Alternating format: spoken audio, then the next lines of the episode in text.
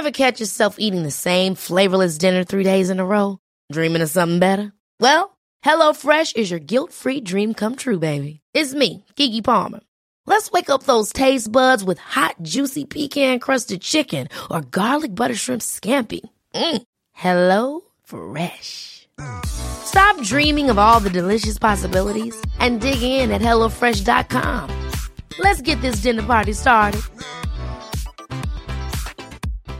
When you make decisions for your company, you look for the no brainers. And if you have a lot of mailing to do, Stamps.com is the ultimate no brainer. It streamlines your processes to make your business more efficient, which makes you less busy. Mail checks, invoices, legal documents, and everything you need to keep your business running with Stamps.com. Seamlessly connect with every major marketplace and shopping cart. Schedule package pickups and see your cheapest and fastest shipping options from different carriers. With rates up to 89% off USPS and UPS rates. And with the Stamps.com mobile app, you can take care of mailing and shipping wherever you are. Make the same no-brainer decision as over 1 million other businesses with Stamps.com. Sign up with Code PROGRAM for a four-week trial, plus free postage and a free digital scale. No long-term commitments or contracts. That's Stamps.com.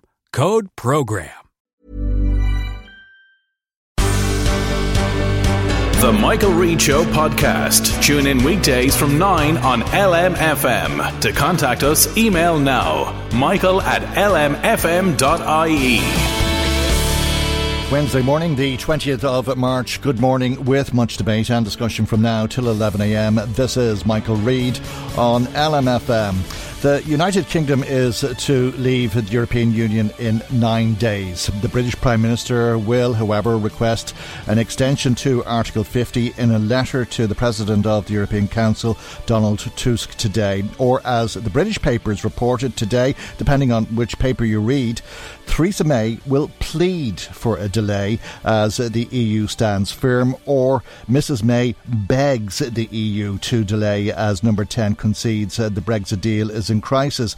But what would be the purpose of a delay? That's one of the questions the EU chief negotiator is asking. Michel Barnier says a delay should not leave us in the same position we are in today. It must be justified. It needs uh, to be linked to something new, a new event or a new political process. Mairead McGuinness, Fine Gael MEP for the Midlands Northwest and Vice President of the European Parliament, joins us now. Good morning to you and thanks uh, for joining us uh, today. What is Michel Barnier suggesting? A, a general election in the United Kingdom? Well, good morning, Michael. I think everyone's making all sorts of suggestions because we don't have any clarity from the United Kingdom, and I suppose it's all things are possible. Um, and yet, the one thing that we need to be possible, the ratification of the withdrawal agreement, as you know, was thrown a spanner in the works this week because of the Speaker's decision. So I think possible that an extension will be requested, but I think um, you know there are lots of discussions about the purpose of it. And I think one of the fears that Europe has is that if we get to um, the end of this short extension and still have not ratified the withdrawal agreement, then we simply have this rollover effect, which means rolling over uncertainty, um, concerns for citizens, for business, and the things we're living with now could just drift on. So I think that it is quite serious that we're at this stage of the um, negotiations or the process of Brexit, and as you say, very few days left to the 29th of March, which is enshrined in UK legislation. And unless that legislation is changed, and I think people don't realise that the legislation in the UK has to change in order to avoid a crash out Brexit on the 29th of March. Is that possible given the divide that there is in uh, the British cabinet? This used to be the cabinet that would deliver Brexit. Uh, now, that's not what I'm hearing. Uh, that's uh, a quote that makes for the front page of a, a couple of uh, the newspapers uh, today from uh, Minister Andrea Leadsom, who, along with Liam Fox and Chris Grayling, have told Mrs May that they could resign over a, a long Brexit delay. And that is perhaps one of the reasons why she is opting for a short um, extension. But I think she's going to have to give some, uh, you know, clear signals to the leaders of the European Union that we can get the withdrawal agreement over the line. And there were some indications, perhaps from the DUP and other hardliners, that were beginning to soften towards the withdrawal agreement because they they are concerned that there might indeed be a longer extension. I'm not surprised that Andrea Leadsom and others are, you know, being very strong about this. We are back to where we were when this referendum was called in 2016. It was called for the purpose of healing the rifts in the Conservative Party. It hasn't done that. In fact, it has deepened the divides. And I, I you know, I don't mind parties having problems, but I really, really mind when those problems you know, spill over into Ireland, into the rest of Europe, and without sufficient thought from the United Kingdom about the disruption that is already being caused because of the Brexit process and is likely now to be extended further into the summer months. The front page of uh, the Daily Mail uh, has uh, possibly the most interesting of headlines or opinions uh, on its front page. It says exactly 1,000 days ago, Britain voted to leave the EU. Today, incompetent MPs and hard Brexit zealots have made us a laughing stock, and now Brussels is telling us to think again. The result 1,000 wasted days. Does that summarise uh, the situation from Britain's perspective, do you think? Well, I think we've all been involved in that 1,000 days. I mean, this Brexit process has taken over um, our, our daily work, which also has to continue, and that there are many difficult things to deal with. So I, I agree with that notion that if this was so simple when the referendum was called, why are we in this mess today? And the truth is, and it's a very hard truth to say to the United Kingdom and indeed to the former Prime Minister David Cameron, he did not plan for um, a decision of the citizens of the United Kingdom to leave the European Union. I don't think he had a plan at all. It was all about the Conservative Party,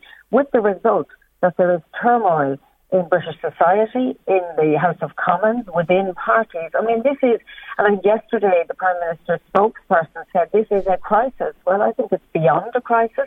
Um, I've just stepped out of a meeting of our group trying to discuss the various permutations and combinations of what might happen. And I suppose people are saying, well, what if we get to this, the end of this short extension? Will there then be requests for a further extension? And what then about uh, the European Parliament elections, which happen at the end of May? And I believe that there are citizens in the United Kingdom who will demand that they are allowed vote in the elections even though the UK is leaving and even though the Prime Minister doesn't want to hold elections. Mm. So there's an awful lot of legal turmoil, political turmoil, societal turmoil because of Brexit. And I suppose it speaks to the point that it, it wasn't a good idea because it wasn't thought through. And I think that is the tragedy, that it is only after the event that um, citizens in the United Kingdom are getting some information about how Europe works, why it's important to their lives, and why leaving it is a terrible wrench but if they are going, we need it to happen with certainty, clarity, and with an orderly uh, process. Uh, and none uh, of the above uh, seem possible this morning with just nine days to go. And talk about down to the wire, it would uh, appear. Uh, to some extent, at least, that this may not even be resolved this week. Uh, that there might be an additional meeting of leaders in Europe next week to take a, a look at this request for an extension. Yeah, I mean, sadly, I think you're right, Michael, because um, they will need time to reflect and maybe they will want answers to questions that the Prime Minister might not be able to give. Maybe it is that they will want to see a vote next week on the withdrawal agreement in the House of Commons. However, that can be done, given the Speaker's view of, you know, a third meaningful vote, mm. it would have to be significantly different. So there's an awful lot of complexities which nobody predicted in this mix, which has become quite toxic. But a, another meeting next week of the leaders is possible. I think they would be willing to come together. I suppose I'm still concerned that um, you know a statutory instrument has to go through both houses of Parliament in the United Kingdom in order to change Brexit Day, and I'm not sure we have enough time, enough days left. I suppose if there's a, a will, there is a way, but so far there hasn't been a will, and therefore there hasn't been a way. Yeah, and uh, the idea of uh, the European uh, elections really does confuse uh, things. Uh, what are the possibilities for that? Uh, if people in Britain, let's say, voted in the European elections in a short delay scenario up to June, but they decided to leave then, that would be one possible confusing scenario that they'd have mm-hmm. voted for MPs but then leave the European Union. But the even more confusing scenario, I, I think, is if they didn't vote, uh, but then decided to stay. Well, exactly. And I think that second scenario, um, I think citizens will not well awash that because there are citizens in the United Kingdom who want to take part in European elections. And if the Europe, if rather the United Kingdom remains a full member beyond the um, election day, I, they have a very valid case.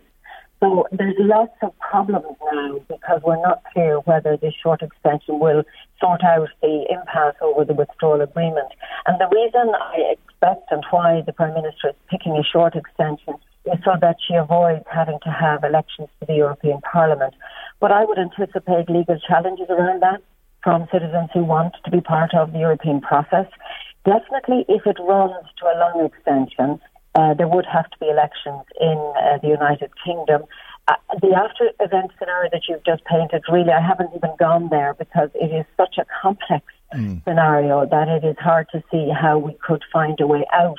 And don't forget that in Ireland and in other member states, we have redistributed some of the seats that the UK would be vacating. Ireland was to get two additional seats. We've redrawn our boundaries. What might be the impact on that? If there is a longer stay for the United Kingdom in the European Union. I mean, my, my heart would like to see the United Kingdom remaining, but I suppose I also want to be pragmatic and try and get to a place where we know what the future holds in terms of the withdrawal agreement and we can start talking about that future partnership. All right. Uh, uh and uh, there was some talk uh, that uh, there could be a, a, scenario that we would vote for two M- MEPs who would not take up seats until such time that this was uh, decided, uh, and they may never take up those seats, or, or they may be just sitting on the substitutes bench as such. Well, you see, I think that would be uh, something that if you were one of those two, you mightn't like that.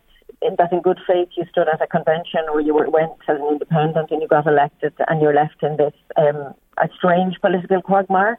Uh, so, you know, whatever way we turn or twist on this, there isn't a clear path or an easy way forward. The first thing that has to be done is that the United Kingdom has to decide that it will support the withdrawal agreement negotiated with the United Kingdom, and then we can move and breathe with a, a sigh of relief. If that is not done within a short space of time, we're facing either a hard no deal Brexit Friday week, it's that close, uh, or we're facing a longer extension of Article 50 to give the United Kingdom body politics time to find out what it wants.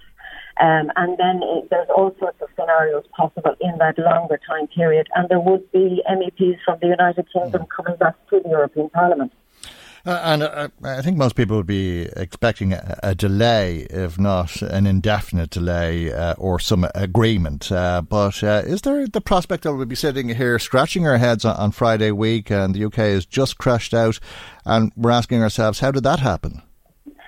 Well, I think we know the answer as to how it happened. It happened because the United Kingdom didn't know what it wanted. It doesn't know what it doesn't want. Um, and I think we would be very clear about that. Mm. The European Union in my view, negotiated extremely fairly and in the end bent over backwards to accept the United Kingdom's propositions uh, on the various aspects of the withdrawal agreement. I hope you're wrong, Michael, um, that he won't be, you know, talking Friday week and mm. wondering how we, you know, got to a crash out Brexit. Um, I hope we're you know, having a conversation that says we have time now to sort this out. Are you more confident, though, than hopeful, I suppose, is the question? Oh, mm. You know, I have a slow, uh, and I've had an early start this morning, I suppose. I've been talking so much about this that sometimes what I need is a bit of space to distill all of the information. Mm. But as one of my colleagues just said in the meeting I've, I've left, he said, you know, this isn't about Europe talking to London anymore. London has to talk to London. In other words, it's a conversation on the way forward has to come from the United Kingdom. And, you know, to some extent, the frustration is gathering at a European Union level to say, you know, we've done our best, we've done our best, we've negotiated. Please get on with this so that we can all get on with the other difficult challenges facing us politically, economically, and socially. Mm.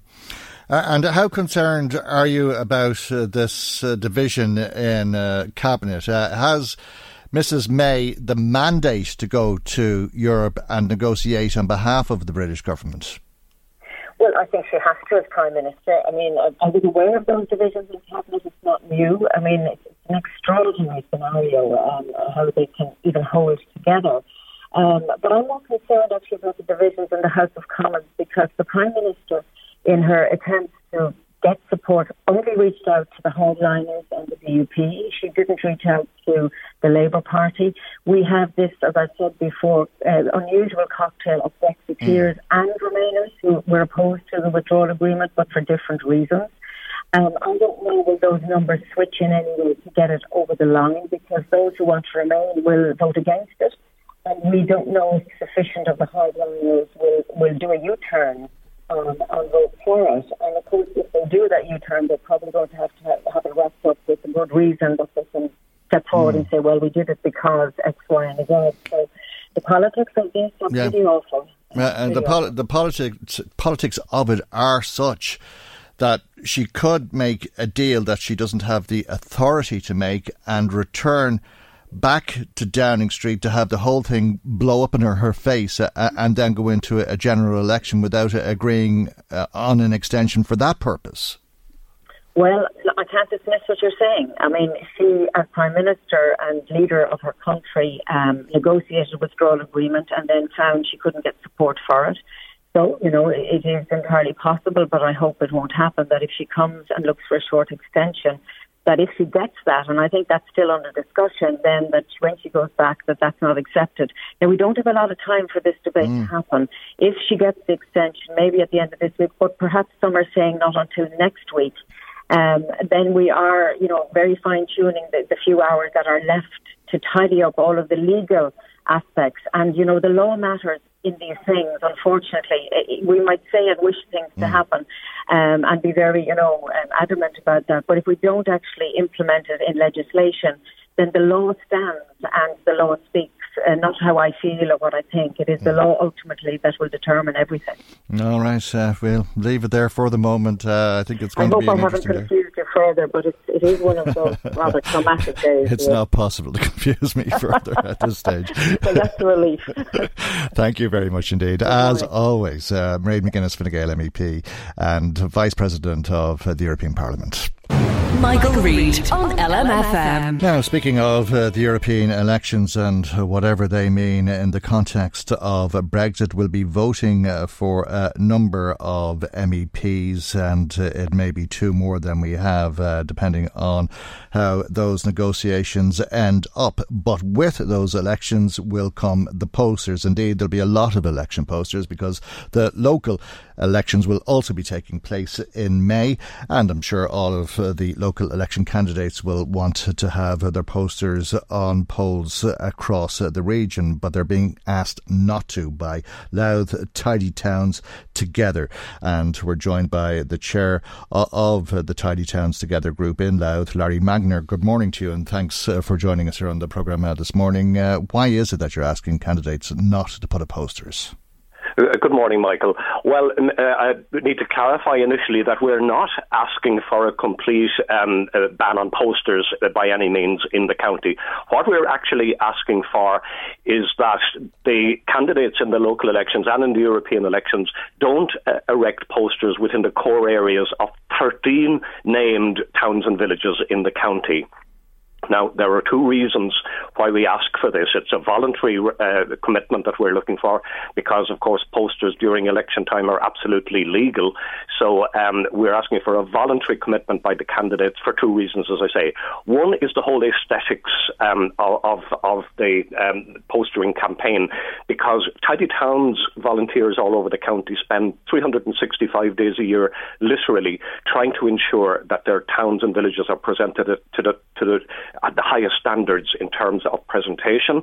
And um, during a, a, an election or indeed a referendum, mm. you can find that the uh, proliferation of posters detracts significantly from the appearance of a town and village. And uh, I take it, I take it when you say there's 13 named areas, it's 13 tidy towns committees that have come together, is it? It is. It, it is, Michael. Um, uh, Tidy Towns together represent about 20 uh, tidy towns groups in the county, and 13 of those have um, selected to be part of this initiative. Um, uh, I, I, can name them if you like, or do you have a list of them yourself? Sure, um, sure, sure, sure. Name them very quickly if you would. Okay, please. it's uh, Annagassan, yeah. Ardee, mm. Blackrock, Carlingford, uh, Castlebellingham, Kilsaran, Dromiskin, Dunleer, Knockbridge, Louth Village, Monasterboice and Tenure, uh, Omeath, Stabannon, and Tallanstown. All right, uh, which are the important areas for the candidates who are running to be selected in those areas. Indeed, indeed, and we fully accept that, and we, we accept that there are lots of arguments in favour of postering. But the two arguments that we're putting forward, we would hope would supersede those, and that candidates would agree that the, the, the downsides actually overcome the positives with regard to, to postering. Because the second, uh, and probably the more important reason that we're asking for this voluntary commitment is because of the, the, the whole issue about um, the, the environmentally sustainable um, waste management, mm. particularly in relation to single use plastics. And all these election posters are made from a material called Corriboard and it, it's effectively single-use plastic. We know that some candidates will reuse them, but by and large, they have to be either d- discarded or recycled or whatever afterwards. And there is, as we know, an international um, uh, emphasis now on the elimination of single-use plastics. But how so can a, a first-time candidate build a, a profile up uh, if uh, they're not known? How can they be selected, and how can they become known without uh, the ability to poster uh, and uh, use all of the other methods uh, available to them because they say that posting is in particular uh, of importance to first time candidates and non party candidates and we fully accept that. And the last thing we want to do is to interfere with with the the um, uh, democratic process in any way, Michael. And um, we we just ask the candidates to to balance the the positives with the negatives and to make up their their own mind on it. The point that we make is that nowadays, in particular, with the availability of social media, with the availability of local radio and other other means, then candidates can get their messages across probably much more more cost effectively because posters are expensive. Uh, they have to be put up, they have to be mm. taken down, they have to be paid for, they have to be discarded. Uh, and um, we're saying that there are other ways, like leaflets through the letterboxes, calling at the doors is yeah. what, what we're hearing from candidates as being the, the, most effective way of getting their message across. All right. I hope you don't say that again too loudly because we already are getting complaints from candidates who uh, would like airtime that it isn't possible to make uh, available. How seriously are you taking this? Uh, if people ignore the request not to poster in the 13 areas that you've asked them not to, are there any consequences? There are there are there are consequences for tidy towns groups who end up with their their villages and, and towns being being and I use the word mm. plastered with posters because there's really no control. Once once a candidate puts up posters and every other candidate will feel obliged to put them up as well. Although some candidates have already indicated to us that they are not going to do any postering at all which is even better. Okay I um, see in Trim for example uh, that a, a voluntary uh, code is also uh, being proposed, and that the chairperson of the Tidy Towns Committee there, Brian Heffernan, is warning, this is according to the Meath Chronicle today, that the Tidy Towns in Trim will campaign against any candidate who are ex-posters in the town. Well, certainly Louth Tidy Towns Together isn't going to be involved in any negative campaigning. Uh, now, if a, if a candidate or candidates put up posters in, in, in within the areas that we're asking to be avoided in these 13 towns and villages, then the local Tidy Towns Committee will make contact with them and maybe maybe try to um, argue the points with them and ask them to take them down. But at the end of the day, as I said at the beginning, posters are perfectly legal within the specified time frame around elections, and uh, Tidy Towns groups don't have any authority. Uh, we're, and that's why we're seeking a voluntary commitment. And already six um, candidates in Louth have indicated uh, that they will comply with it. Others we know are, if you like, waiting to see what happens. And uh, quite understandably, if if if one um, if one candidate breaches our, our, our voluntary code, then you know uh, other candidates will feel that they're at a disadvantage if they don't also put up posters. Okay, Larry, thank you indeed uh, for joining us this morning. Larry Magner is uh, the chair of uh, the Louth Tidy Towns Together group. Now, that story about Trim from the Meath Chronicle today, uh, and that's this week's edition of the paper. In fact, all of the local newspapers are in your shops, it being Wednesday morning, and Maggie McGuire is here to tell us what's on the front pages. How are you, Maggie? Hi, Michael. How you doing? Well, um, as you would expect, there's wide coverage in the Dundalk-based papers, the Argus and the Dundalk Democrat, of the weekend of tragedy in the Carlingford Cooley area, with the three tragic deaths um, in the area um, over the course of the weekend. All of the papers are reporting on the sense of devastation in the area and the impact that the tragedies have had on the local community. Um, the Dundalk Democrat is also reporting um, on news that Louth County Council has started to reissue home loans again after a recent freeze. Mm. The council say that they're currently taking applications for the Rebuilding Ireland home grants. Uh, this kind of goes back to a story we covered a couple of weeks ago when the housing director in the council, Paddy Donnelly, confirmed that they had been given a directive to cease issuing loans under the programme over funding concerns, but it, it, would appear that these concerns are no longer a problem. And the council have confirmed to councillors last week in a meeting that they're recommencing appointments for the programme. So that's okay. good news for people. Indeed. And the Argus reporting on what would have at one time been a council uh, issue, uh, now uh, the duty of Irish Water to look after wastewater. Yeah, absolutely. It's reporting on the application by the company for the construction of a new wastewater treatment plant at Omeath. And basically, the new plant will serve a population equivalent of a thousand um, people. And at present, and this is kind of a bit of a disturbing thing to hear, but uh, the, pre- the, at present, the equivalent of 800 wheelie bins of raw sewage has been discharged into Carlingford Lough every day. But if permission for this new plant is, is given, this practice will end and it'll ensure better water quality basically for um, the water in the lough and will make make sure that every water go, every water source going in there gets the appropriate treatment. Okay, the big fire in uh, Drogheda at Donaghy's Mill makes for the front page of uh, the Drogheda Independent and uh, some alarming photographs to oh, go with absolutely. it. Yeah. Mm-hmm. It's a it's a I hate using the word impressive, but you know what I mean mm. in the mm-hmm. context that I mean it. It, it is um, a really impressive picture on the front page of both of the local papers actually, and the headline in the Drogheda Independent sums it all up really by saying history up in flames. Um, there's a lot of coverage in both of the local papers about that, and there's also a detailed report on, on the mill's colourful history and about the many companies and people that worked there over its its 200 years, and a lot of regret and sadness at its destruction been been you know covered in the pages. Mm. Um, there's also coverage in the DI from uh, combined plans from Louth County Council and their Meath counterparts to provide a green mid between Drogheda and Mornington. Um, the route has been described as a, a tourist and local recreational route, and it's um, basically progressing to the next stage of planning after it was pre- presented to um, Meath councillors at a meeting last week, and the funding for application has been submitted.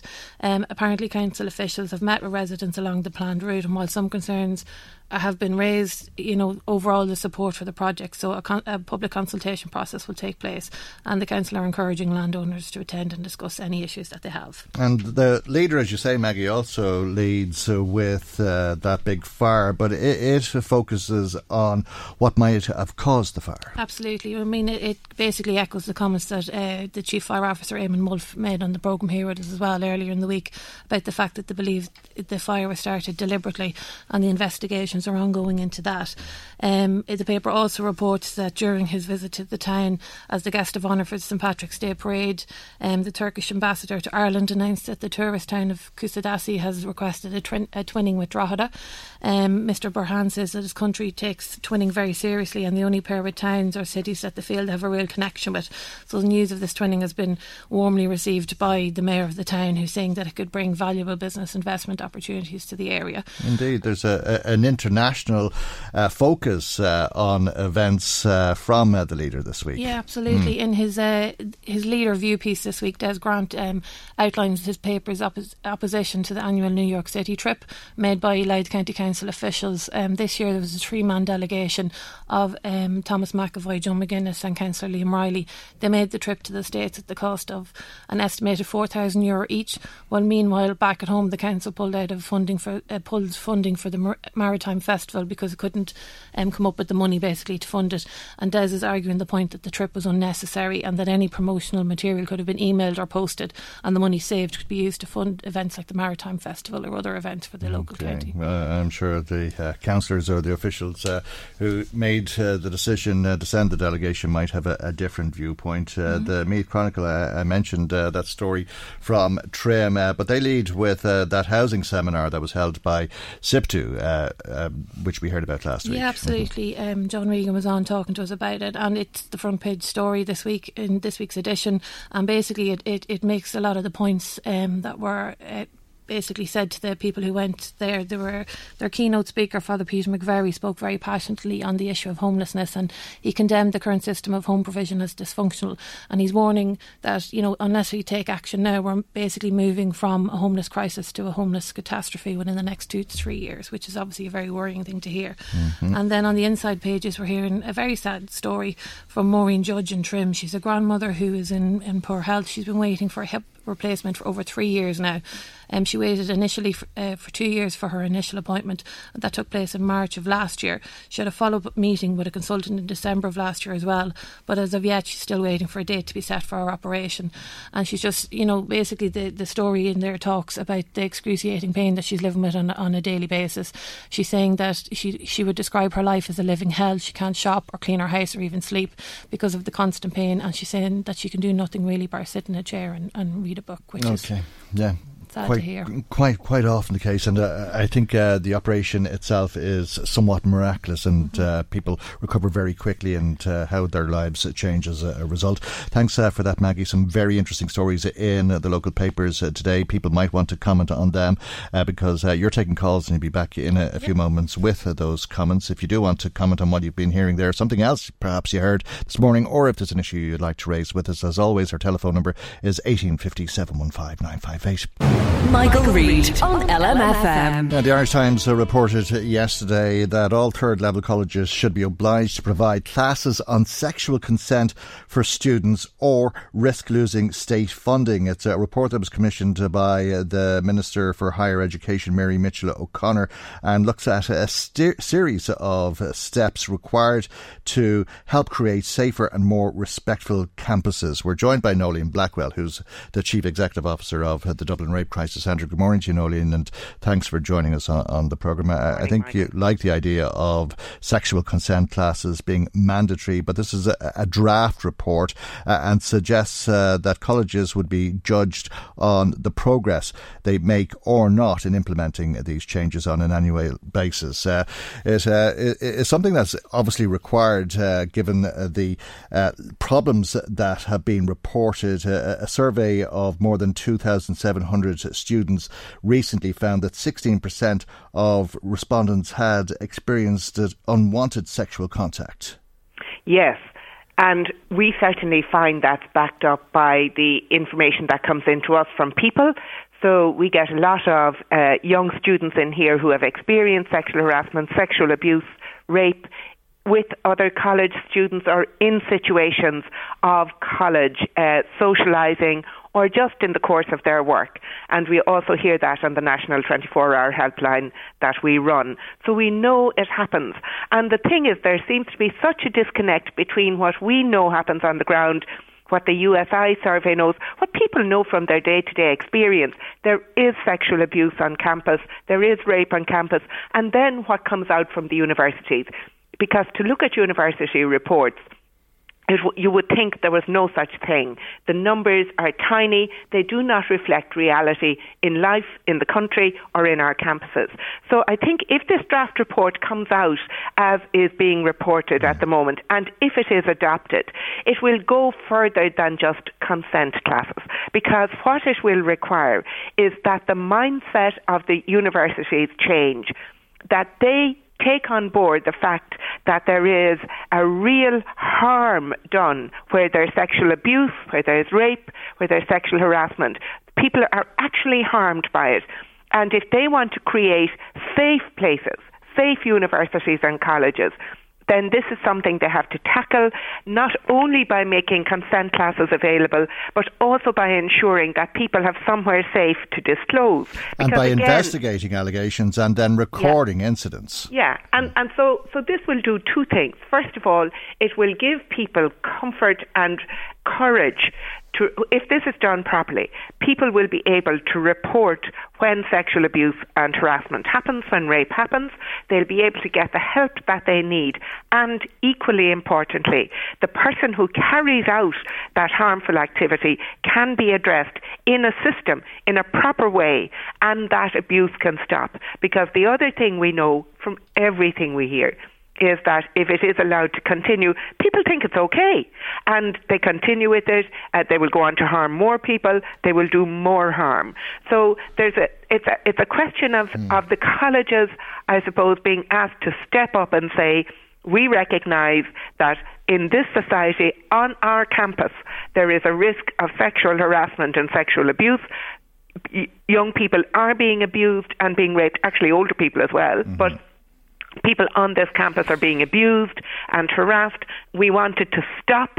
We will ensure that everyone knows what the boundaries should look like with consent classes, with a proper system for consent classes, and we will ensure that, that our campus has a zero tolerance of this kind of behaviour by allowing people to disclose it safely, to mm. be supported, and then to have those who carry it out stop doing it. And that and brings us to the question of why is there a need for consent classes? Uh, why is it that there are such high levels of rape uh, uh and assault on students, and in particular, I think on first years? Is it that people believe that it is okay, and if that is the case, why is it the case? Michael, it's one of the saddest things when people contact us or when we ask them uh, that so often people will say, I just didn't have the language, I didn't know how to stop, I didn't know how to say stop, I was egged on by my friends. People can people can set out to do harm without a doubt. People can set out to rape and abuse somebody else. They can mean to do it, but an awful lot of the harm that is done to young people and by young people is done without a proper understanding of what the boundaries should be. So the reality is that while our young people are being brought up to get the points to go to college uh, while they are learning that they have to, I suppose, maybe learn how to cook. Uh, if they go away from home, uh, they have to learn how to manage money. What they're not being taught and it needs to start much earlier, of course, is they're not being taught how to handle themselves emotionally, how to manage relationships.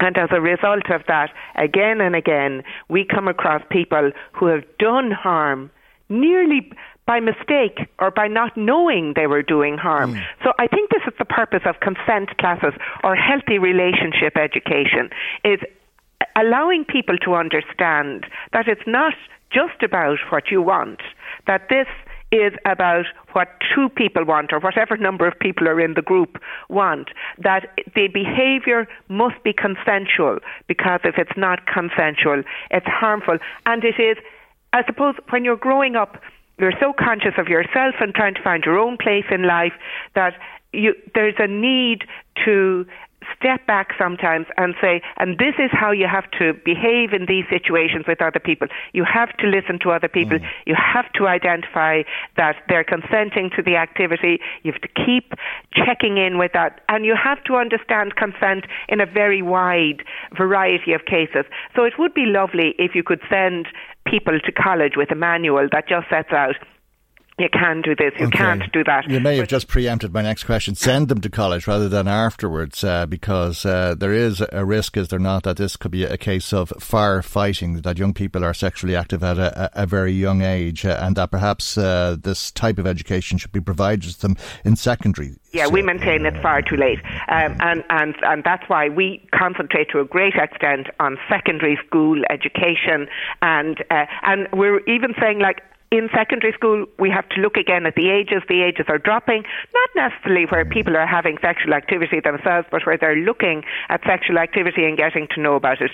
So we believe it must start much, much sooner. In fact, Michael, you can start uh, behavior. You can start education about respectful behaviour at a very early age, indeed, and it doesn't necessarily have to do with sexual activity. But you could stop bullying, you could stop abuse all along the way. I suppose what's important about this report is that it comes from Mary Mitchell O'Connor. Mm who's the Minister for State for Higher Education, and this is the bit that she can do. It will be matched by something else that's coming out over the summer, and that is a review that is going into how consent is taught in our schools, and that is due. That's being done by the Curriculum Assessment Unit, and that's due to report in the summer. That will make a companion piece to this, and then it really will be over to the Minister for Education, Joe McHugh, mm-hmm.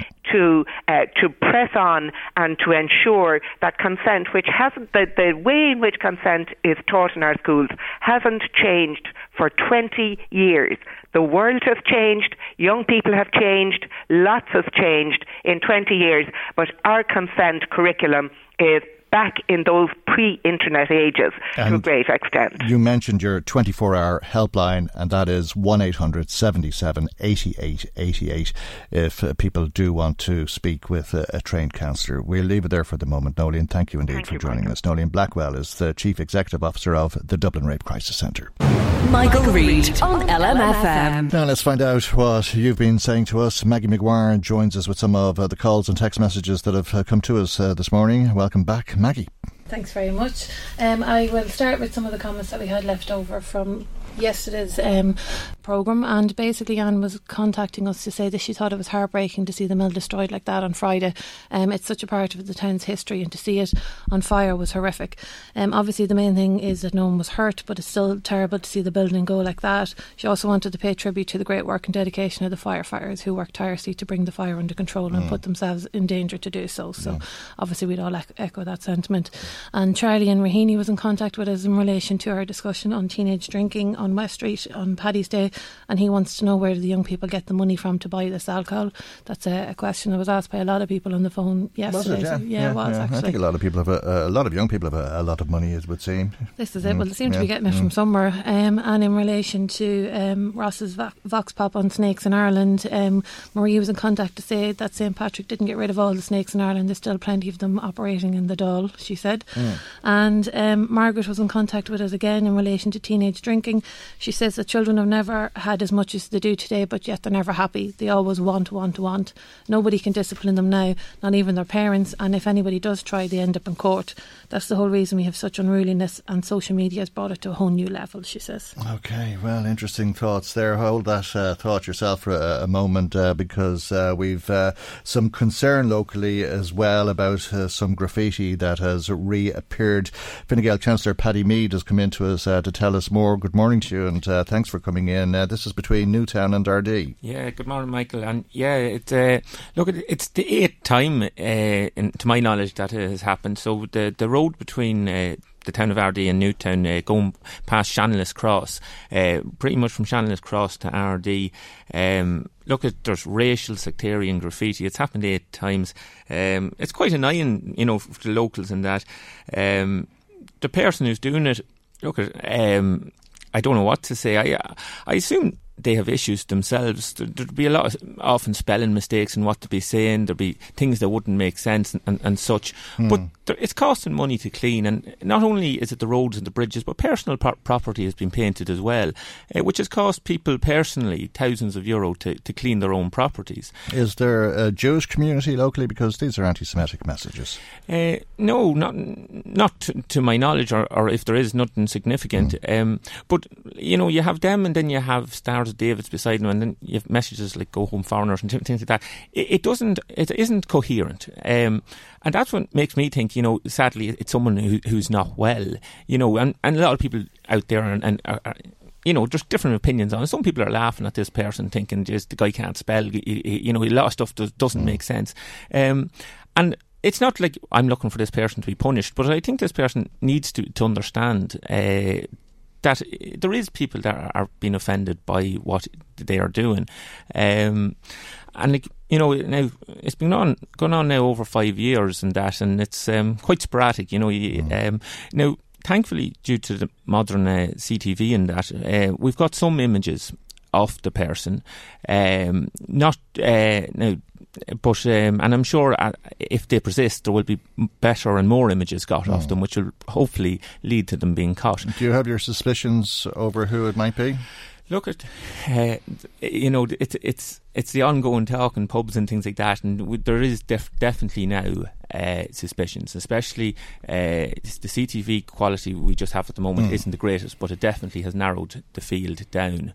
Um, and look, you know, like person out there, if they're listening, you know, the reality is if they come out again, they will be uh, on good camera quality TV, and they will be caught. Um, and in some ways, you'd nearly like them to come out and be caught, but but I'd prefer if they just stopped because, like today, I'll be going out. Ever catch yourself eating the same flavorless dinner three days in a row? Dreaming of something better? Well, HelloFresh is your guilt-free dream come true, baby. It's me, Keke Palmer. Let's wake up those taste buds with hot, juicy pecan-crusted chicken or garlic butter shrimp scampi. Mm. Hello Fresh. Stop dreaming of all the delicious possibilities and dig in at HelloFresh.com. Let's get this dinner party started. When you need mealtime inspiration, it's worth shopping Kroger, where you'll find over 30,000 mouthwatering choices that excite your inner foodie. And no matter what tasty choice you make, you'll enjoy our everyday low prices, plus extra ways to save, like digital coupons worth over $600 each week. You can also save up to $1 off per gallon at the pump with fuel points. More savings and more inspiring flavors make shopping Kroger worth it every time. Kroger, fresh for everyone. Fuel restrictions apply. Out with some of the lads from the council and we'll be cleaning it. But that's eight days of councils, you know, in a, in an area where Has, has this person been approached? Uh, I mean, if so many people are, are relatively confident, uh, at least, that they know who it is, has somebody said something to him? well, I definitely haven't. And uh, I presume it's a he. It's uh, Oh, well, a, I- a- I- a male offender. No, it could Mm, it could mm, be a female, uh, and you know. I, I don't like to to, narrow, uh, to say specifically until we know for certain, because you know you live in the, Mm. the world now of slander and defamation, and unless you know for certain who it is, you, you nearly can't say. Um, but But you don't believe it's a, right wing fascist Nazi, do you? no, uh, no, you I- believe it's somebody uh, who- needs help. Yeah, I I would think it's it's it's a person that has issues themselves, uh, sadly, um, and you know, like I, I, they- I don't think they, they probably appreciate that their, their message is going to no one. The only thing is a few individuals who live along that road are having their personal property uh, damaged, Mm. and you know, to get the paint off your own walls, you often have to just repaint the entire the entire wall or on your gates and that, and that that costs money. Um, and I don't think they appreciate that. It the only Mm. impact they're having is on individuals. The roads themselves, look at the council will come out, they'll clean it. We can Mm. get over that, but it's the individuals that are being hurt. All right. Well, it does uh, appear to be the result of uh, distorted thinking, and I can understand why people locally are upset at uh, what's being written, uh, as well as the fact uh, that uh, the place is being destroyed. As you say, uh, you're looking to uh, improve Bettystown, not just you, but uh, people locally, and a town meeting is taking place this evening. I think. Yeah, and Mm. this is a this is a positive story. Uh, so Meath County Council are currently preparing a public realm uh, plan for Laytown, Bettystown, Mornington. And I suppose that's kind of confusion to what that means, but basically it's it's a plan for the area going forward. Uh, Laytown, Bettystown, Mornington combined now is the third biggest town in Meath, and a lot of people find that hard to believe that there's a bigger population there than there is in Trim or Dunboyne or places like this. So in Coláiste na hInse this evening at six thirty, uh, the council is holding a workshop, um, and look at there. In my opinion, there was a lot of mistakes made in the area in the past. There was lots of land zoned for housing and housing and housing, and not a whole lot else. Um, but it's important that the public and, and get involved. If if they have a different opinion, you know, it's it's important that the council hear it. Now, I I hope they, they have been hearing it, but and you know we have good councillors in the area, and I hope we include myself there that that are working for a better future for the area. But it's important that we hear from everyone's opinion because some people might have different ideas and maybe good ideas. Um, so, six thirty this evening, uh, Coláiste na hInse. Anyone in the Laytown, Bettystown, Mornington area is welcome to come to the workshop. It probably Okay. only last an hour or so, but it could be a useful thing to come to. Okay, thanks for that. Uh, local Fine Gael councillor Paddy Mead. Now let's go back uh, to what you've been saying to us uh, on the phones. Maggie, you have some more comments for us. Yeah, I have actually one left over from yesterday as well that I wanted to bring to you. It's in relation to your Viagogo uh, piece mm. on the programme yesterday. We had a lot of reaction to that, but we got one comment into the show from somebody who didn't want to give us her name, but basically what they said was, "Hi Michael, I bought tickets from Viagogo for for a concert that's in September of this year. Now the price that came up wasn't the price that I finished up paying, um, what should have been 273 euro for three tickets. I ended up when it, when it ended up that when I paid it out, they had taken 833 euro and 40 cent out of my account. Mm. So when I phoned them, they said they couldn't do anything to help me, that I should just re, uh, kind of relist them to sell them on, which mm. um, this caller was disgusted about. And they're saying that they're down over 800 euro when there's a, not a hope in hell that would have paid that sort of money out for tickets originally. Well, Viagogo is arguing it has uh, the constitutional right to charge as much as it, it likes uh, for tickets. We'll be hearing about this a, a little bit later on with uh, Noel Rock, who's uh, Fine Gael TD and has introduced legislation legislation uh, which would outlaw outlaw above cost selling of concert tickets and tickets to uh, events like this. Uh, but uh, as we heard in the programme yesterday, the Minister for Business, Heather Humphreys, has received legal advice uh, through a senior counsel on behalf of Viagogo, suggesting that this would be in breach of constitutional property rights to put a cap on how much you can charge above the cost, the original cost of the sale of the tickets. Having said that, uh, the Competition Consumer Protection Commission is looking to hear from people. If you have bought tickets off Viagogo, and we will be talking about this later, and we will be giving out the contact details again later. But if you have bought tickets of Viagogo, please uh, contact uh, the Competition Consumer Protection Commission. That's the CCPC. They have a helpline, and that's 1 890 432 432, 1 890 432 432, or ccpc.ie is the website, and you can get more information there. And as I say, we'll be repeating that a little bit later on. Okay, and um, moving on to this morning's programme, we had a lot of reaction to your earlier interview with uh, Larry Magner from uh, the Tidy Tents Together mm, group. About posters, yeah. Absolutely, about posters. Yeah, Mary was in contact to say she fully supports the idea of a poster ban. They're a complete eyesore and serve no purpose whatsoever. Um, she says that, in fact, they're a source of antisocial behaviour. She's seen them defaced or set on fire, and they create more rubbish in the area where they've been put up. She said that uh, Larry is right when he says the candidates can use social media, local radio, or newspapers to peddle their wares without having to put giant posters up all over. Don't over tell the, the candidates that, please. yeah. And on the same subject, uh, Tom thinks the poster ban is a great idea and should be introduced all over the country. It's more environmentally friendly and it's also more people friendly because we, the people, don't have to be looking at them. Hmm. His words, not mine. Okay. And uh, Sheila was in contact as well on the same issue. She said that she would fully support a ban. There are danger um, on the roads at every election because they're put up all over traffic junctions and, and usually end up causing some kind of visual obstruction for uh, motorists. She said that uh, she has no doubt whatsoever that an election without posters would be warmly welcomed by the people. Paddy Mead, would you support a ban? it, it'd suit me because I'm a sitting councillor, um, yeah. but, but, I would worry about the, the new candidates mm. that people don't know. But but yeah, I, you if, would of course. If, if yeah, all the other yeah, candidates yeah, want, because it saved me a few pounds as well. I'm, you know. all right, thanks for that. Okay, any more? I do have more, but I'm just looking at the clock, okay. so I'm wondering should be trying. Give us one one quick comment before you finish uh, up. Okay, well, Rosie was in contact mm. with us in relation to the piece with uh, Noeline Blackwell about the issue of consent, and she would fully agree with uh, the introduction of consent classes, but she would question the timing and when mm, we should do mm, that. She mm, thinks that having them in secondary school or that having them in, in, college is like closing the gate after the horse has bolted. She said um, she thinks that these classes need to be taught at the start of secondary school, if not earlier, okay. maybe even fifth or sixth class. All right. Yeah.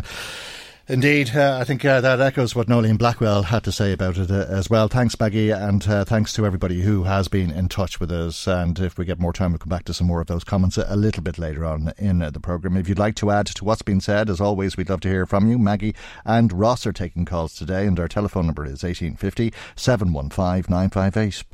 Michael, Reade on LMFM. Now, as you know, uh, the trade unions representing nurses were back in front of the Labour Court yesterday yesterday. Uh, the issue has been adjourned until next week, uh, whilst unions uh, take time to consider proposals that are, are being made by management. Uh, let's talk uh, about where the dispute with nurses is at the moment with Paul Bell, divisional organiser with the SIPTU Health Division. Good morning to you, and thanks morning, for joining Michael. us. there was no real negotiation yesterday, let alone white smoke, was well, there? first of all, there wasn't meant to be a negotiation because the parties involved in this dispute uh, basically had a conversation over the weekend period before St. Patrick's weekend, and it was determined that no progress could be made. And those conversations and negotiations took place under the auspices of the Workplace Relations Commission. Issues concerning rosters, mm. uh, hours of work, mm. deployment, uh, those type of very sensitive issues for nursing professionals uh, and indeed midwives. Uh, it was deemed, obviously, by the union side that they could not progress uh, and the, on, the, on that agenda. This with, is with the, the terms of the contract of yes. the new grade status for nursing, which would uh, allow shifts of four hours or maybe ten hours. Yes at the sole discretion of management, and that if it was a 10 hour shift, you could be two hours in one hospital, two hours in another yes. hospital, and maybe uh, the remaining time in a, a, a third institution. Yeah, well, mm-hmm. such added demands, and uh, management would probably maintain the position well, we are entitled to put those demands forward because this is a productivity agreement. Uh, it is protected under the public service agreement. However, the the funds made available for this new mm. enhanced contract have to be self financing. Uh, and that is where the crux of it is. Uh, what was referred to the Labour Court, uh, as we understood it, was basically we couldn't make progress on those issues. We believe that the management are attempting to have a smash and grab on a number of uh, con- uh, concessions which they are demanding, which they couldn't get uh, at the national talks under the Public Service Stability Agreement. And this and is where the sides are locked. This is more work for more pay, basically, is it? Absolutely. Mm. That, this is where the position has been put forward. Mm. Uh, but remember, uh, nurses, uh, nurses and midwives uh, would have said that under the Public Service uh, pay commission, mm. certain awards were made for their allowances to increase allowances and to apply allowances where there were none.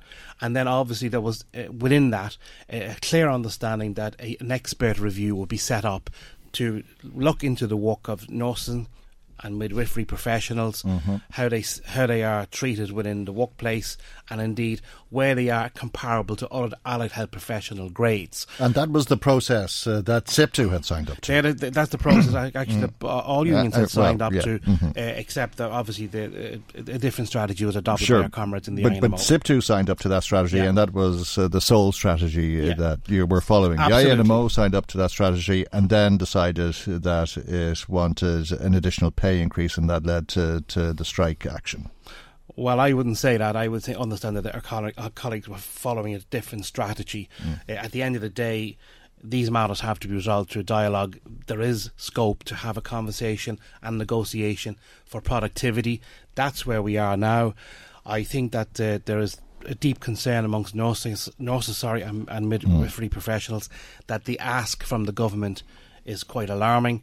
It's too much. Uh, it makes the working day very, very difficult to understand. And obviously, don't forget, Michael, this campaign would have started off with the government understanding that there is a difficulty in recruiting and retaining nursing and midwifery professionals.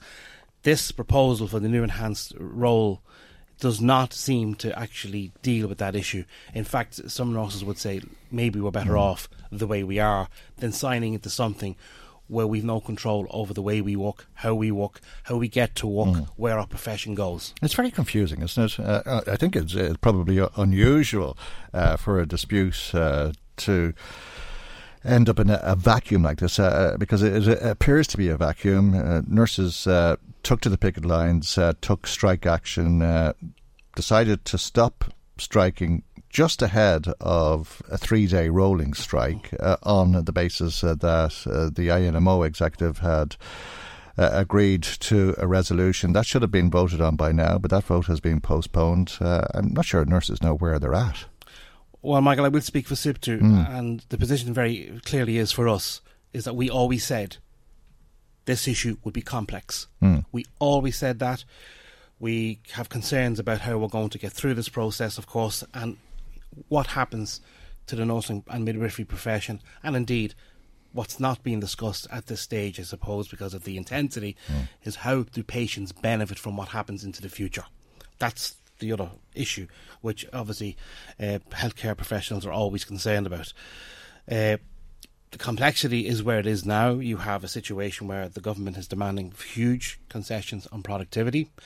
Uh, in fact, some of the concessions are such that if the government received those concessions, we're not clear that they actually would know what to do with them. Mm. Uh, in, in the in the idea of developing nursing and midwifery professionals, but also caring for patients, we actually think that this whole proposal uh, has not quite rightly thought through. Nevertheless, we are where we are. Uh, those issues you earlier described, they're before the Labour Court.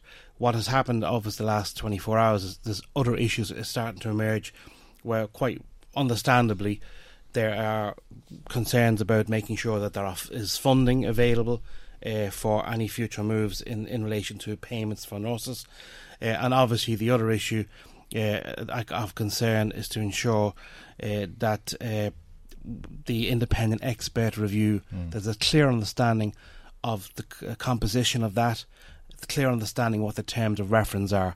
But they're issues that SIPTU are definitely involved in trying to make sure that they move on and we would prefer that obviously that some progress would be made before we reach the Labour Court next Monday again. Uh, and how is uh, the HSE and the Department of Health proposing recruiting more nurses? Because that was at the heart of the dispute, wasn't it? Well, the, the Department of Health and the Department of Public Expenditure and Reform, uh, which is the main government mm. department. Uh, uh, I would su- suggest that's leading this particular negotiation on on behalf of the employer, uh, is maintaining a line which has been very strong about the concessions that are being demanded, the productivity that is being demanded.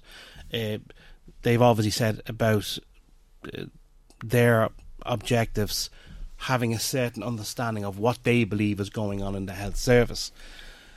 What has not been put to us in all of this new enhanced contract mm. is how that actually attracts people to work in the nursing and midwifery profession. Mm. That does not factor into this discussion on that side of the table.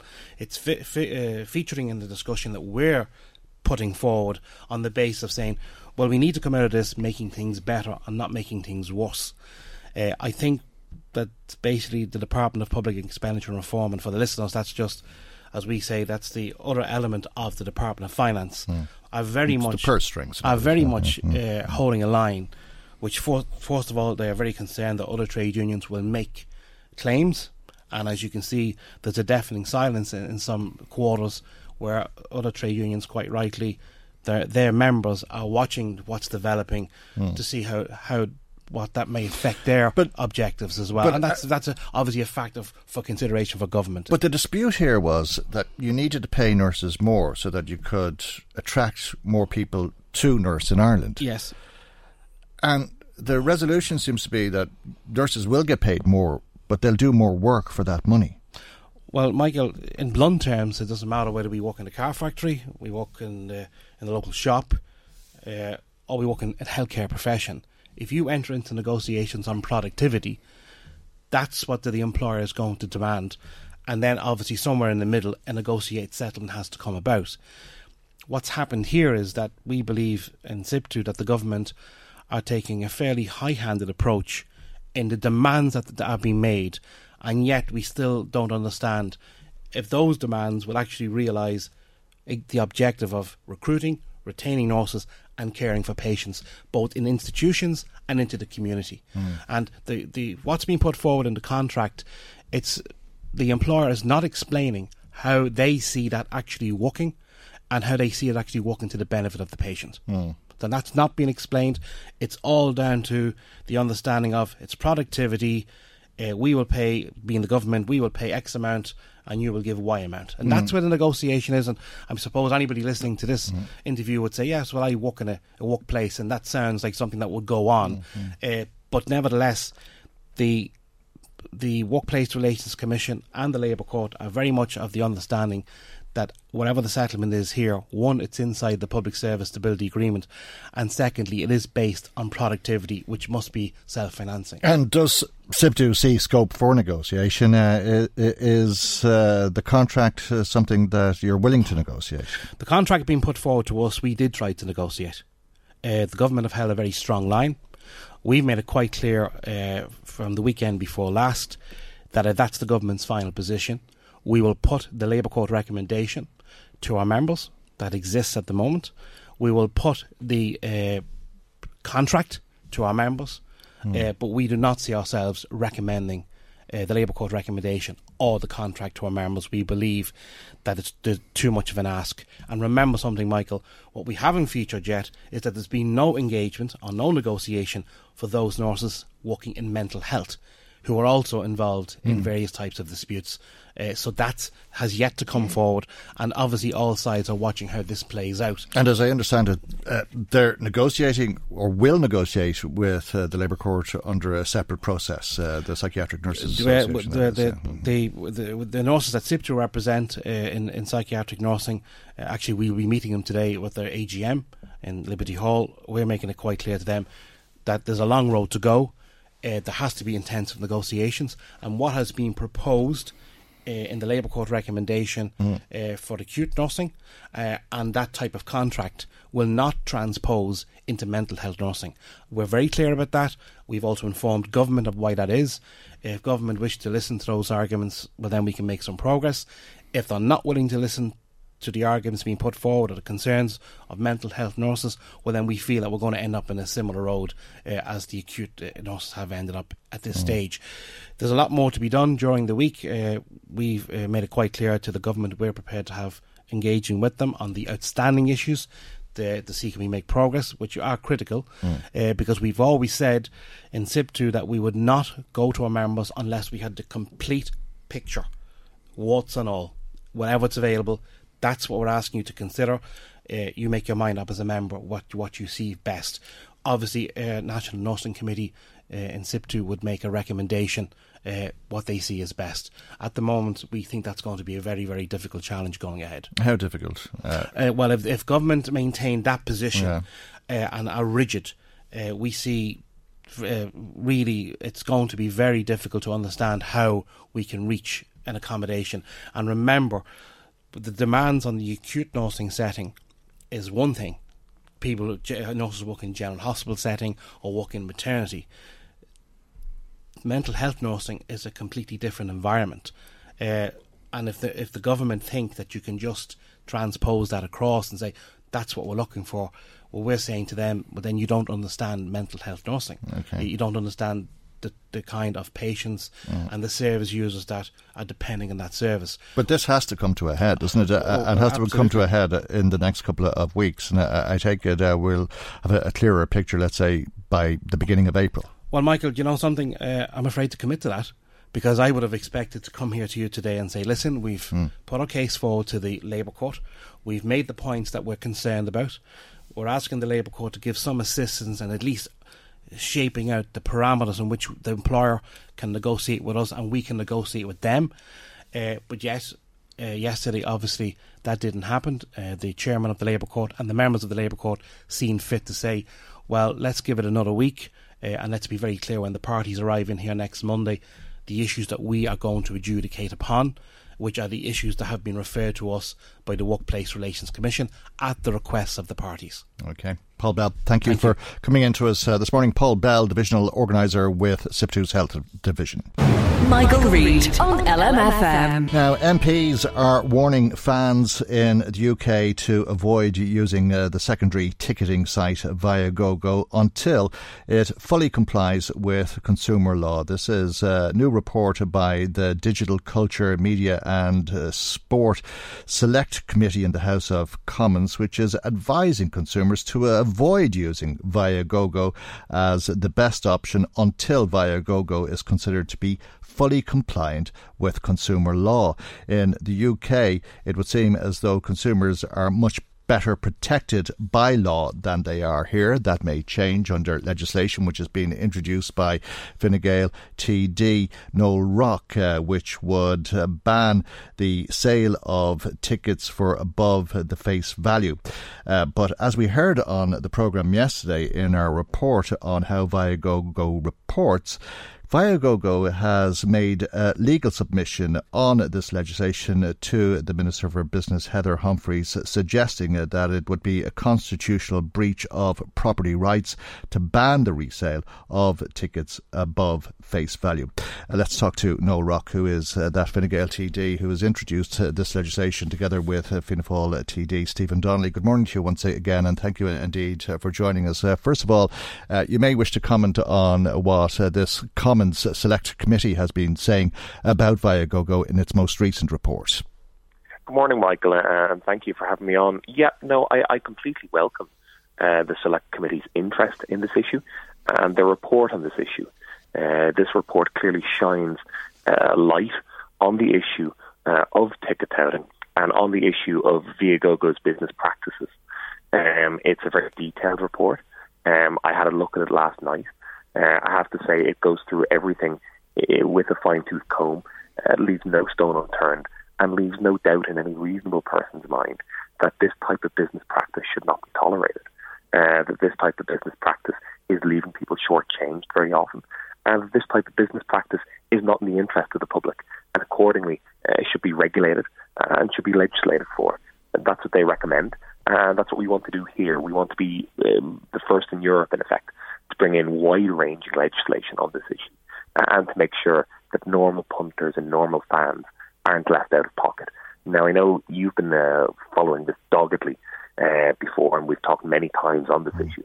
Um, and it's taken a long time to get to this point, but we are now finally at a point where the legislation uh, has passed second stage in the Dáil and where it's coming before my committee, the Enterprise Committee, in a matter of weeks. Uh, and we hope to have it uh, concluded before the summer. Is it possible that we need a, a, referendum to allow people to sell tickets at exorbitant, or to stop people uh, to sell from selling tickets at exorbitant prices? Uh, thankfully, not. Even though you know, if it was a referendum, it would pass with uh, with flying colours. Uh, I commissioned uh, professional polling in association with the Irish Daily Mail uh, some year ago on this issue. A professional polling company called Ireland Thinks mm. did the polling, and they found that 91% of the public were in favour of effectively banning ticket touting, even if it meant job losses. And we included that caveat within the question. Even if it meant job losses within Viagogo, mm. 91% of the Irish public were in favour of that. However, it doesn't need to go to a referendum. That's a bit of a red herring being put forward by Viagogo. If you have any tickets there to hand right now, no, it's a red herring that's being put forward on their behalf by senior counsel in a, a, legal submission to the department in relation to your legislation. It also comes on foot of the lobbying of 17 Oireachtas members based in the Limerick area where Viagogo says hundreds of jobs are going to be lost. That's right. Yeah. Well, I mean, you know yourself, I'm sure, from the years doing the show, Michael, that uh, you know legal opinions uh, often differ. Uh, you can often get legal opinions to say one thing and then legal opinions to say a completely different thing. Uh, but the legal advice that we received uh, from a variety of sources, uh, departmental sources, independent sources, uh, would indicate that no. If you look at the back of the ticket, the ticket will always say uh, the ticket is not your property. Mm. The ticket is effectively a token which does not guarantee access necessarily. Therefore, it's not property. Therefore, it's not protected under the constitutional rights in terms of property. Mm. Uh, the t- naturally enough, a ticket can never guarantee access 100%. For instance, if you're inebriated going to the door of a venue, the ticket won't guarantee you access. It's not your property per se. Uh, so accordingly, uh, it doesn't fall under the constitutional property rights, and accordingly, uh, it wouldn't be protected under the constitution in the same way as, say, your home would be. Hmm. Uh, do you think Viago Go cares? Uh, no, not really. I mean, it seems as though in the UK they've uh, stuck two fingers up uh, to uh, High Court uh, ruling uh, and indeed the legislation that was given there on pressurised selling. Mm, absolutely, yeah. And I think, you know, if you look at those select committee hearings of the Culture Committee in the UK, they've been regularly invited to appear before Parliament. as far as I can see, they've never actually attended. I could be mistaken on that, but as far as I can see, they've certainly uh, declined to show at a number of hearings. Um, they, they clearly, you know, their interest is in continuing to keep this show on the road for as long as possible. I think any rational person, when they look at the profits that are made off this, mm. uh, when they look at the sharp business practices involved, would say that no, this isn't actually in anyone's interest uh, to continue this running as it is. I mean, listening to your own program yesterday and the variety of examples of people who have been ripped off in one way or another. Either they couldn't get to the show, uh, as in your own case, the mm. ticket was invalid, or the ticket wasn't what they were promised. They were promised VIP tickets, and actually they were effectively in the cheap seats. And Viagogo didn't really seem to care. I mean, they always hide behind this idea that they have a ticket guarantee, but it seems from many, many examples that I've received, when uh, when the ticket guarantee is invoked, it's not really worth the paper that it's written on, unfortunately. And that isn't in the interest of normal consumers. Yeah, uh, and, you know, we have uh, invited Viagogo in, in many ways uh, to make comment uh, on my own particular case. Uh, and I don't want to stress on that too much in their absence, but I, I, think there is a, a very uh, fundamental question to be asked uh, how you can be charged a, a, delivery charge for something that was never delivered. Five euro per ticket, as uh, I keep going on about it, uh, to be delivered uh, by courier, uh, and nothing ever arrived. no, no question of a refund there, whatever about the tickets, the validity of the tickets, or anything else. Absolutely, yeah. And I mean, like, look, this is just yet another example mm. of Viagogo not acting in the interests of the public, and not acting in the interests of consumers, sports fans, and music fans. Uh, I think it's very regrettable uh, that they don't appear on programs and they don't comment on these issues. Well, they didn't uh, appear in front of the Common Select Committee, uh, uh as you say, uh, that was empty right. chaired at the time. Uh, there's been many complaints of people turning up, not getting in uh, for the reasons that I feared I wouldn't get in. somebody else is in their seat. many people turn up for the same seat. They turn up, they've got a, a child's ticket, and they're told, "I'm sorry, you're a little bit old to." Purport to be a, a, child, somebody else's name is on it, and you've been asked for ID. The terms and conditions of the artist are, are, are uh, that uh, you have to buy the ticket yourself and that they're uh, in breach of all of that. But Viagogo at all times says that it's acting appropriately and within uh, the realms of uh, legislation. Well, good, good for them, but uh, the, the legislation is changing. Mm. And that's why we're changing the legislation. I mean, if you take any of those examples that you use there, uh, these people who bought these tickets uh, on Viagogo or on any other website uh, were were buying, you know, under great pressure. Uh, they weren't spending three, four, five times face value uh, mm. for the fun of it, and then to be confronted with a very embarrassing situation after already being desperate mm. to get to this match or get to this yep. concert, and now you can't even watch the match or the concert mm. that you've paid three times, four times, five times face value for. That's not fair. That's not right. And accordingly, you know, we need to legislate to protect these people. And uh, we need to legislate to protect vulnerable consumers. That's what we always do in terms of things like mobile phone roaming charges, mm. where we always had stories in the past of people going, you know, in, in border regions, particularly in North Louth, say there, uh, and ending up on the UK roaming network yep. and ending up being charged exorbitant fees for that. You know, that wasn't right. And accordingly, we brought in uh, laws to deal with that. And this is a similar case here. Mm. So this is a basic piece of consumer protection legislation. But if you take somebody like Claire Turnham, who is uh, very grown up, very uh, intelligent, capable person and has been uh, made an MBE because of how she's brought this to the public uh, attention.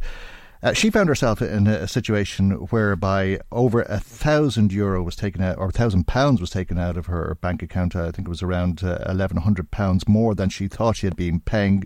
Uh, she realised then that she didn't have the money to pay the rent. Uh, she didn't realise she was paying this until it had come out of her bank account. And you've got to say to yourself, well, how is this the case? Uh, and it's not just Claire Turnham, uh, but as Claire told us, uh, she's hearing from people all of the time. The Victims of Viagogo Facebook page has over 9,000 members, and you see people joining it every single day with similar complaints. And then Claire tells us that she's heard from parents of children who have actually been suicidal because of the position that they found themselves in. Yeah, and I mean, it is profoundly sad, Michael. Uh, we get emails uh, every week. Not a week goes by because my name is associated with this legislation. Um, people obviously Google for solutions potentially if they're stuck in this kind of a bind where they've been misled into buying these tickets, where they've bought these tickets without realizing the implications, or where they've paid for these tickets without realizing they were buying these tickets. Often people are just scoping out tickets on the website. Uh, they think they haven't bought them yet. Then they check their bank statement, and lo and behold, they have bought them, and they paid hundreds of thousands of euro for them and they email me in desperation and ask, Noel, I see this legislation is coming. Will it affect me? And unfortunately, the answer I can give, and it's a very sad answer, is no, obviously, uh, legislation can't be, uh, by its nature, can't be retrospective. Uh, we can't stop things from happening in the past. All we can do from the day the legislation is enacted is to make any future transactions uh, of that nature to be illegal or to regulate them further. Mm. Um, but unfortunately, for the people who have been affected of it, those who consider themselves already to be victims of Viagogo, unfortunately, there, there's little uh, that legislation can do for them. But what we can do is use their experiences, build on their experiences, and make sure that that kind of thing doesn't happen again. Uh, and it is possible that there is some protection under the existing legislation, and the Competition and Consumer Protection Commission has asked that people contact them if uh, they believe they've been misled in buying tech tickets or if uh, they believe uh, that their consumer rights have been breached. And I'm sure you'd encourage people to contact the CCPC if that is the case. Absolutely, I certainly would. I mean, I've, I've, a, I've a report with them since 2016 as well. Uh, I also have a report with the Office of the Director of Corporate Enforcement with regard to these uh, sharper business practices, we'll say. And there are investigations ongoing into these sharper business practices, and I do hope to see um, some results um, rather than uh, you know just the legislation coming to pass. That some of the people who have been ripped off in the past do get some joy out of this. Okay, and uh, consumer helpline for the CCPC is one eight ninety four three two four three two. That's one eight ninety four three two four three two. The website is ccpc.ie. Noel Rock, thank you very much indeed for joining us this morning. Thanks a lot, Michael. Take care. Thank you indeed. Fine Gael TD for Dublin Northwest, Noel Rock. Michael, Reade on LMFM. Now, Archbishop uh, Diarmuid Martin uh, says he does not believe uh, that people have a, a true sense of uh, the crisis of faith that exists in Ireland. Uh, there are many challenges facing the church in uh, this country in the area of women's issues and sexual morality, where people either don't understand the church's teaching or simply reject that teaching as being out of tune with contemporary culture. He says uh, that the church must represent lay, clerical, and religious, women and men, young and old, and we all agree on this, but nothing seems to happen. The alienation of so many women only increases. Archbishop Martin says that there is a need for a reduction and rationalisation in the number of dioceses and the revision of the arcane workings of the Irish Episcopal Conference. Let's talk about this with Brendan Butler, who represents We Are Church Ireland. Good morning to you, Brendan, and uh, thanks morning, for taking Michael. some time to be with us here on the programme this morning. I don't think there's anything there you disagree with. No, no, not indeed. But I mean, it's a very obvious fact. It, there is a crisis uh, of uh, belief at the moment, in the, especially in the Christian churches. You know, it's not just in the Catholic Church, also uh, mainly, you know, in the other Church of Ireland, but mainly in the Catholic Church. And the problem really is they don't seem to get it still that the crisis has emerged from the scandal within the church. It's not because people have turned, you know, uh, something wrong with Irish people or with the way, the way the world is going. The world is moving forward and respecting the rights of individuals, the rights of, of women, and the church has remained static. Mm. And not alone that, but it has scandalized the world and still continues to scandalize the world. I just say yesterday uh, the, the Pope refused to accept the resignation of a cardinal in France who was convicted for cover up of sexual abuse. So, I mean, they have to be, get it, and is cardinals and bishops, all of these people have to be fired from the Catholic Church. They're convicted by the, you know, by the civil courts, and yet they're not. The priests have been, mm. but they're the minor people. But when it comes to the people at the top, nothing is done about it. And also, when he's talking about women, why doesn't he propagate the idea that women should be uh, uh, all ministries in the church should be open to women? Uh, you know, he talks about women alienation. Nothing is done. At least, I think down in Limerick, uh, the Bishop of Limerick, he called a synod. That is, that all the people in Dublin, Catholics who are still Catholics, uh, are, are asked to come forward and to attend the synod. And a synod means it's just a big assembly where everyone gets their say what should be done. Mm. But that is not done by him. He just he, he continues to you know, at the top, says these things, but does nothing about them. Okay. And then about, uh, you know, he's talking about primary schools also, you know, that uh, that uh, teachers are being, uh, you know, uh, not all teachers in primary, Catholic primary schools have belief. And yet they are being sort of forced really to teach something that they don't believe in. And I think what should happen there, as has, has happened in secondary schools, there should be specialised teachers in primary schools, like in secondary schools, who are specialised in teaching religion. Okay, and there has been talk uh, of women deacons in the early church, uh, and if that was the case, if it makes the case now for women priests. But uh, that that commission uh, uh, that the Pope put together, it's still talking, hasn't come up with anything. It's uh, actually now is two years in existence, and it doesn't seem to be moving anywhere. So this is the problem in the Catholic Church. There's no movement. It goes to Rome. The Pope puts forward a commission, and it's stymied there, and it, nothing seems to happen. And so it, it's so the easiest way is for ordinary people just to walk away. But, but people like ourselves and we are church and in other groups around Ireland, we, we we say, look, this is our church, and we want to it. We want it to survive, but not in the present structure. We want, we want, we believe that the message of Jesus of Nazareth is a very important message, and it should, but it shouldn't be sort of. What's happening is that message is being blocked by the Catholic Church. People can't see the message because of the of the messenger. You know, the message hmm. i i i is sort of blurred because, and you wouldn't blame people because you tend to blame. Oh, look at the church; hmm. uh, it, they're you know they're so bad. It couldn't be. Uh, they couldn't be sort of. God's messengers, but we have to look beyond that and just say Yeah. it's a human church, and that's what's wrong. Priests and bishops and popes, we have started to idolize them as saints. But the first cabinet, if you like, was uh, a male cabinet, uh, Jesus and his 12 male uh, apostles. And uh, I think that's quite often the argument that's put forward against women priests, isn't it? Uh, but if uh, there were female deacons in the early church, I suppose you could also argue that they are, to all intents purposes, priests. Yes, uh, there was no such thing as a priest actually uh, until the second century in Christianity. You know that uh, people just pre- they were called presiders.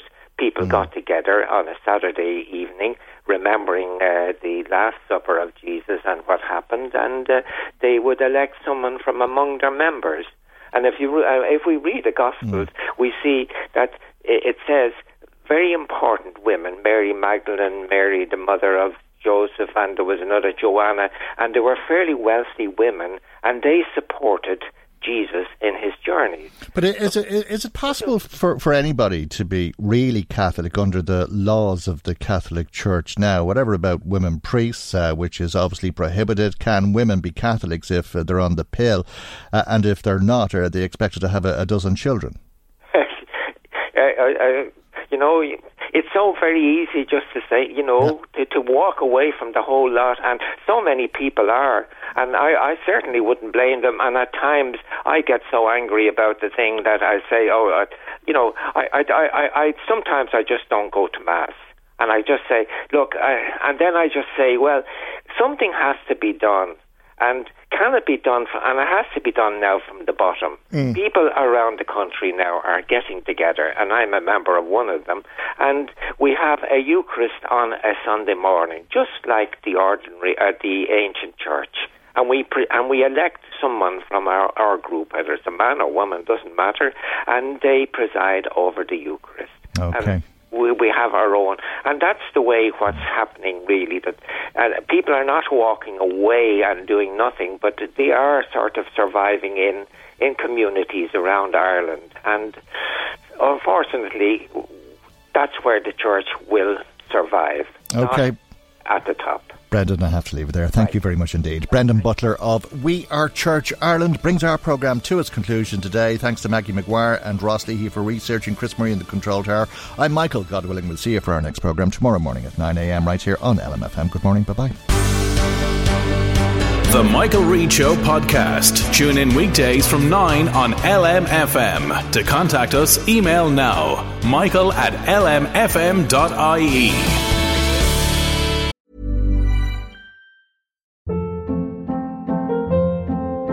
Hold up. What was that? Boring. No flavor. That was as bad as those leftovers you ate all week. Keke Palmer here, and it's time to say hello to something fresh and guilt-free. Hello Fresh. Jazz up dinner with pecan-crusted chicken or garlic butter shrimp scampi. Now that's music to my mouth. Hello Fresh. Let's get this dinner party started. Discover all the delicious possibilities at hellofresh.com.